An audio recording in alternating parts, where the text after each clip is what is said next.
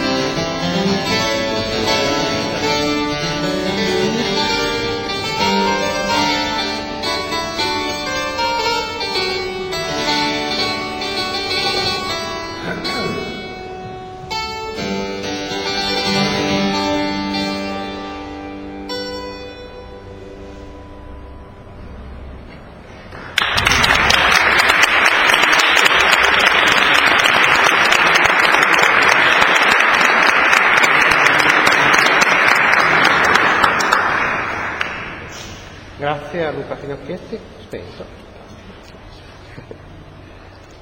Grazie.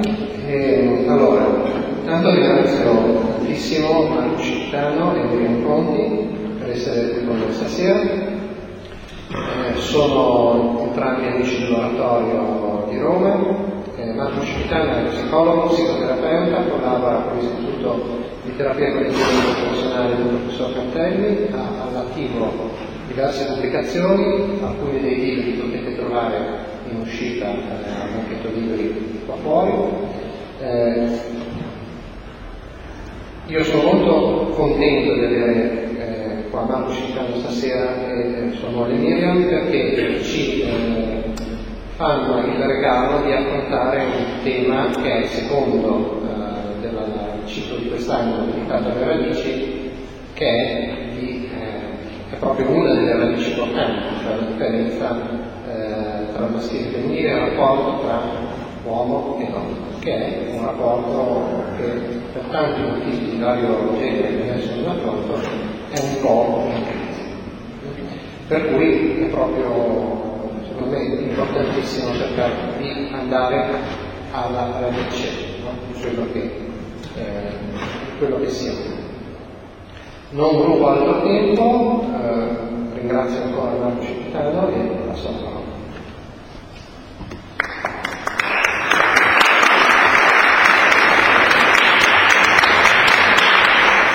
Bene, grazie mille, per me è più che un onore stare qui. Eh, pensavo proprio vedendo quest, questo posto, eh, sentendo questa musica, quanto fosse ben in sintonia no? la musica eh, con, eh, proprio con il posto. E mi sono per un secondo immaginato una musica diversa, uno stile diverso sempre in questo posto e ho avvertito una dissonanza, cioè qualcosa che stonava, qualcosa che non andava bene, no? Perché c'è un, un richiamo che una cosa fa all'altra, c'è un eco nella realtà no? che possiamo trovare in tante cose, anche tra la musica e l'architettura. E uno degli echi più importanti, che sono eh, appunto de, che è un eco fondamentale e vitale, è l'eco che c'è tra il maschile e il femminile. C'è una risonanza, c'è qualcosa che si arricchisce vicendevolmente. Allora io uh, sono uno psicoterapeuta, sono qui perché appunto ho approfondito questo tema uh, da anni, che portiamo avanti uh, la ricerca e anche eh, la diffusione culturale, perché ce n'è bisogno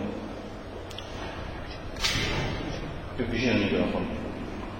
E anche la diffusione culturale, perché ce n'è bisogno. La differenza maschile e femminile viene molto spesso adesso eh, banalizzata. Quando viene nominata spesso lo, lo, lo viene, questo avviene quando, soprattutto in termini di, di strutturazione di progetti scolastici o progettazione nelle scuole oppure corrispondenze rispetto a bandi europei, viene nominata associandola all'abbattimento degli stereotipi di genere, le differenze sessuali. Oggi, superando un po' questi, questi aspetti, cerchiamo appunto di andare alle radici, quantomeno partire dalle radici, perché per quanto mi riguarda sono radici neurofisiologiche, per arrivare ad ampliare un pochino lo sguardo fino ad arrivare alla coppia. Maschio e femmina. Ci siamo dimenticati la del Pioneer, io porto sempre, e stavolta me la sono dimenticata. Chi di voi conosce il, il Pioneer? La placca del Pioneer? Nessuno? La placca del Pioneer è una uh, placca di metallo che è stata messa so- sopra la prima sonda che è uscita fuori dal sistema solare, sopra la quale hanno messo delle informazioni utili a un eventuale extraterrestre che l'avesse trovata per capire che cos'è, da dove viene e soprattutto chi l'ha mandata. Riguardo a chi l'ha mandata è interessante quante figure ci sono per chi l'ha mandata? Due. Per capire cosa è l'essere umano non si può prescindere dalla dualità maschile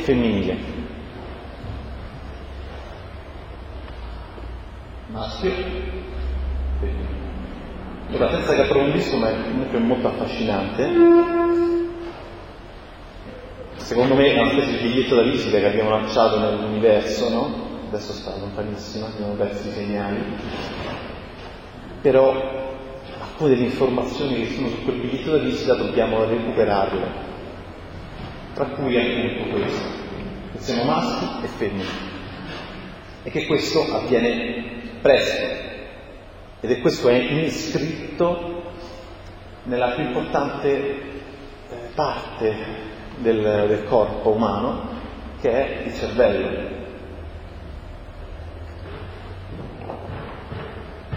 Non si vede bene,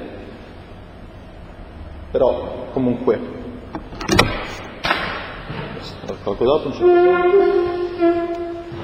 il cervello è anatomicamente, costitutivamente maschile e femminile.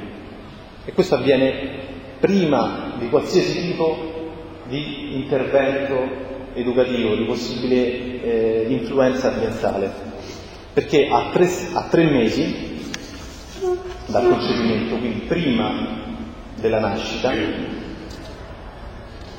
la produzione di testosterone tramite le gonadi mascolinizza il cervello del feto che prima è indifferenziato al femminile. Quindi nasciamo tutti Eva, viene prima Eva e poi Adamo. Tramite il testosterone e un altro ormone, che, si, che è la sostanza di inibizione mulleriana, che invece defemminilizza, il cervello ha delle modificazioni.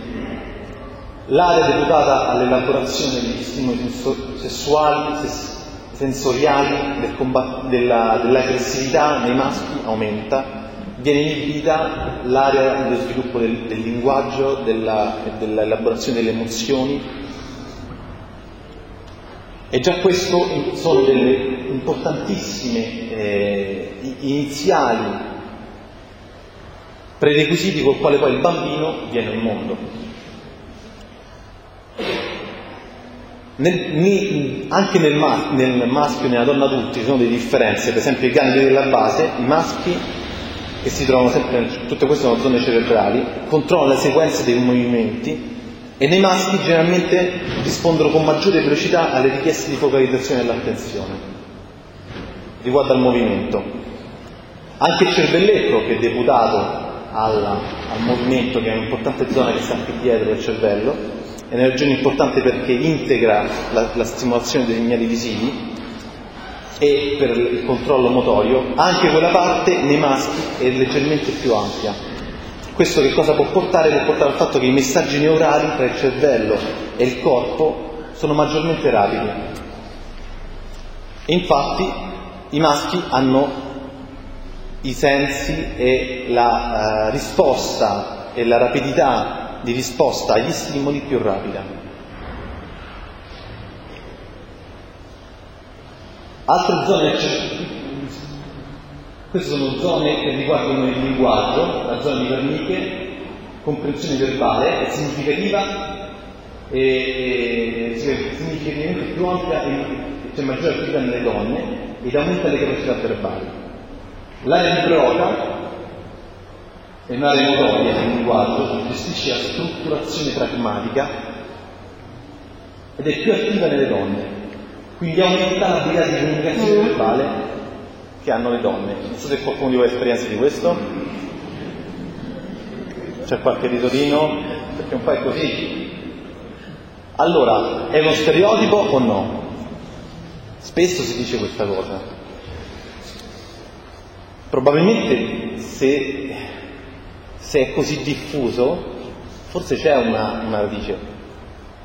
Allora andiamo a vedere se c'è una eh, base biologica, fisiologica che giustifica l'idea diffusa, che è così, allora non è uno stereotipo. Non va preso come regola che descrive tutte le donne e tutti gli uomini, ovviamente, ma invece si, può ragionevolmente pensare che su, su, su, una larga scala dica qualcosa di vero, statisticamente valido. E infatti è così. C'è una differenza nel modo in cui viene usato il linguaggio. La prima donna, se, era, se il primo astronauta era donna. Houston, abbiamo un problema. Cosa? Dice Houston. Non, vabbè, never mind, non ti preoccupare. Qual è il problema? Dimmi, dimmi. No, no, non ti preoccupare. Dai, per favore, diccelo, diccelo, diccelo, qual è il problema? No, I'm fine. Sto bene. Sto bene. Oppure c'è un, un, esempio che racconta sempre una mia amica, che mi fa sempre molto ridere. Lei torna da un viaggio, arriva in stazione, telefona al marito. Sono arrivata qua sulle valigie, sono un po' un po' stanca perché il viaggio è durato tanto. Certo, vuoi che ti venga a prendere? No, no, va bene, non ti preoccupare. Ah, va bene, ci vediamo dopo.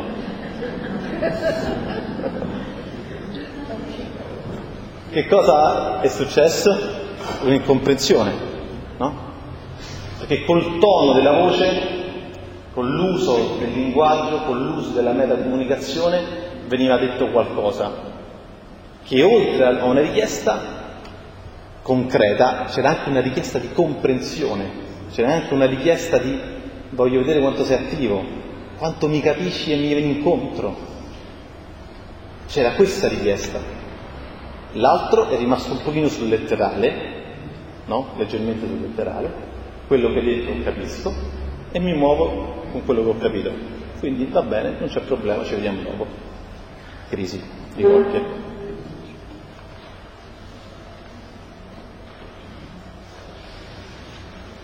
un avanti questa è me, uomini e donne, come approcciano alla decisione di comprare un oggetto. L'uomo lo posso comprare? No, allora non lo compro. Sì, posso affrontare la spesa? Sì, no, allora non lo compro. Se posso affrontare la spesa, mia moglie mi ucciderebbe? Sì, allora non lo compro. No, lo compro. Il processo lineare. Questo invece è il processo che mi faccio fatica, qualche donna mi può aiutare a decodificarlo. Eh, a questo è, a che cosa è dovuto? No? A parte la, il, diverso, il, diverso, interesse per gli oggetti e per eh, comunque il fatto di provarli, il fatto di vivere la cosa in maniera sociale, per l'uomo lo vive molto meno in maniera sociale, non chiede andiamo insieme a comprare una cosa la donna la sì, perché vive il comprare come qualcosa di, di sociale, no? andiamo insieme, aiutami a scelta, eccetera. Ma è anche dovuto a questo che sono passato via molto rapidamente, che tra il cervello maschile e il cervello femminile una delle differenze che è stata notata dal punto di vista neuroanatomico è che il cervello maschile ha maggiori connessioni intraemisferiche. Voi sapete che il cervello è diviso in due emisferi. Quando si dice connessioni intraemisferiche vuol dire all'interno dello stesso emisfero. E il corpo calloso, che è la parte che unisce i due, i due emisferi, nell'uomo è più sottile. E l'attivazione del cervello quando processa informazioni nell'uomo è meno diffusa, mentre nella donna è diffusa e coinvolge più aree. Che cosa vuol dire questo? Vuol dire proprio che è diverso il modo di processare le informazioni. Le donne tengono conto di più cose quando devono prendere una decisione, per esempio. E questo in termini, gli uomini sono più lineari. Questo che cosa vuol dire in termini concreti? Tornando, arrivando all'esempio concreto. Per esempio, un uomo che deve prendere una decisione sul lavoro, va al capo ufficio, ti faccio una proposta, una promozione. Che bello. Ti propongo di andare andiamo a trasferirti in una zona molto più in cui la nostra azienda c'è più sviluppo uh, possibile e, e tu non metti di stipendio. Lui fa un po' di calcoli, dice posso fare, non ce la posso fare, insomma l'offerta va bene per me, sì, ok, va bene. Nella donna facilmente la stessa richiesta attiverà altro tipo di eh, bacini, uno dei quali il più importante è il bacino relazionale. Ti facciamo una proposta, un'offerta di lavoro. Potrai andare eh, in quest'altra zona, in un'offerta e la tua azienda può crescere. Uno dei pensieri che farà probabilmente è questo. Che impatto avrà nella rete di relazioni in cui vivo? E non solo, per esempio, eh, mio marito o, o i miei figli, ma anche e mia sorella e poi mia madre quando diventa un pochino più anziana che ci penserà? O mio padre. L'attivazione è diversa e il tipo di approccio alla decisione è diverso questo si sta vedendo anche nei, eh, nei processi aziendali decisioni quanto è diverso l'impatto che una, eh, per, per una donna e per un uomo ha il contesto aziendale e il contesto relazionale.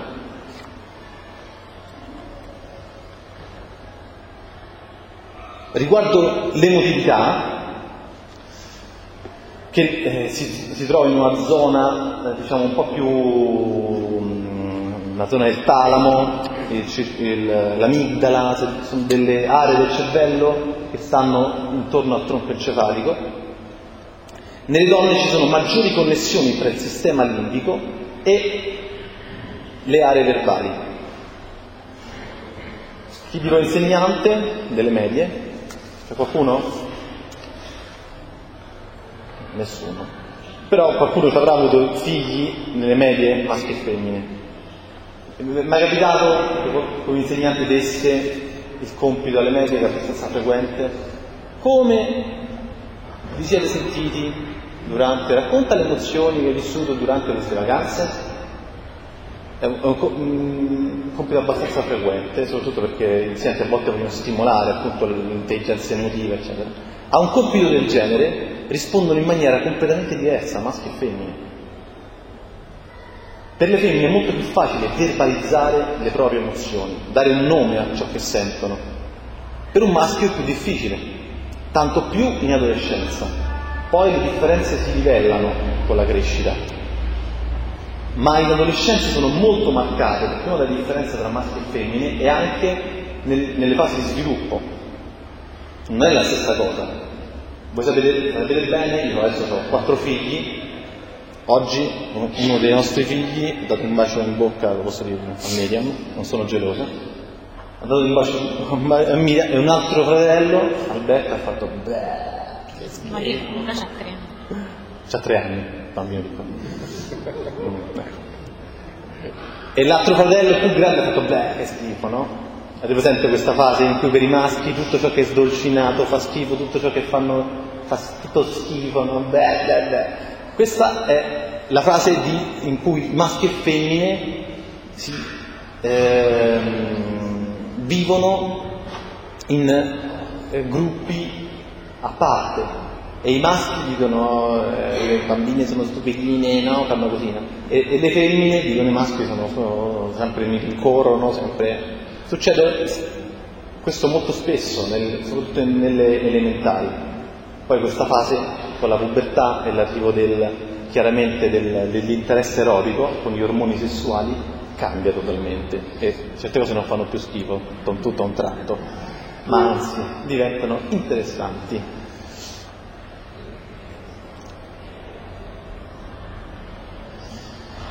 Il testosterone è un ormone molto importante perché è prodotto eh, nel cervello e media i comportamenti sessuali e aggressivi. È molto più presente ed attivo nei maschi, aumenta quando vincono e diminuisce quando si perde. Il testosterone che dà quando viene prodotto nel maschio, ma anche nella donna, perché anche la donna testosterone solo che di meno, dà la sensazione di eh, euforia e di vittoria. Non so se avete mai visto, avete presente i calciatori quando segnano e vanno sotto la curva, no? Immaginatevi come si sente, quella è la sensazione del testosterone, il trionfo, la soddisfazione. Ecco, nei maschi, quando in una competizione arrivano alla vittoria, viene rilasciato più testosterone di quanto nelle donne viene rilasciato quando vincono la stessa competizione. Questo è molto importante perché fa capire che c'è una base diversa, fisiologica, di, com- di compenso riguardo alla competizione. I maschi sono più competitivi delle donne? Sì, di solito sì, poi come ho detto ci sono le eccezioni, ma di solito sì, e questa potrebbe essere una risposta che giustifica il perché dal punto di vista neurofisiologico.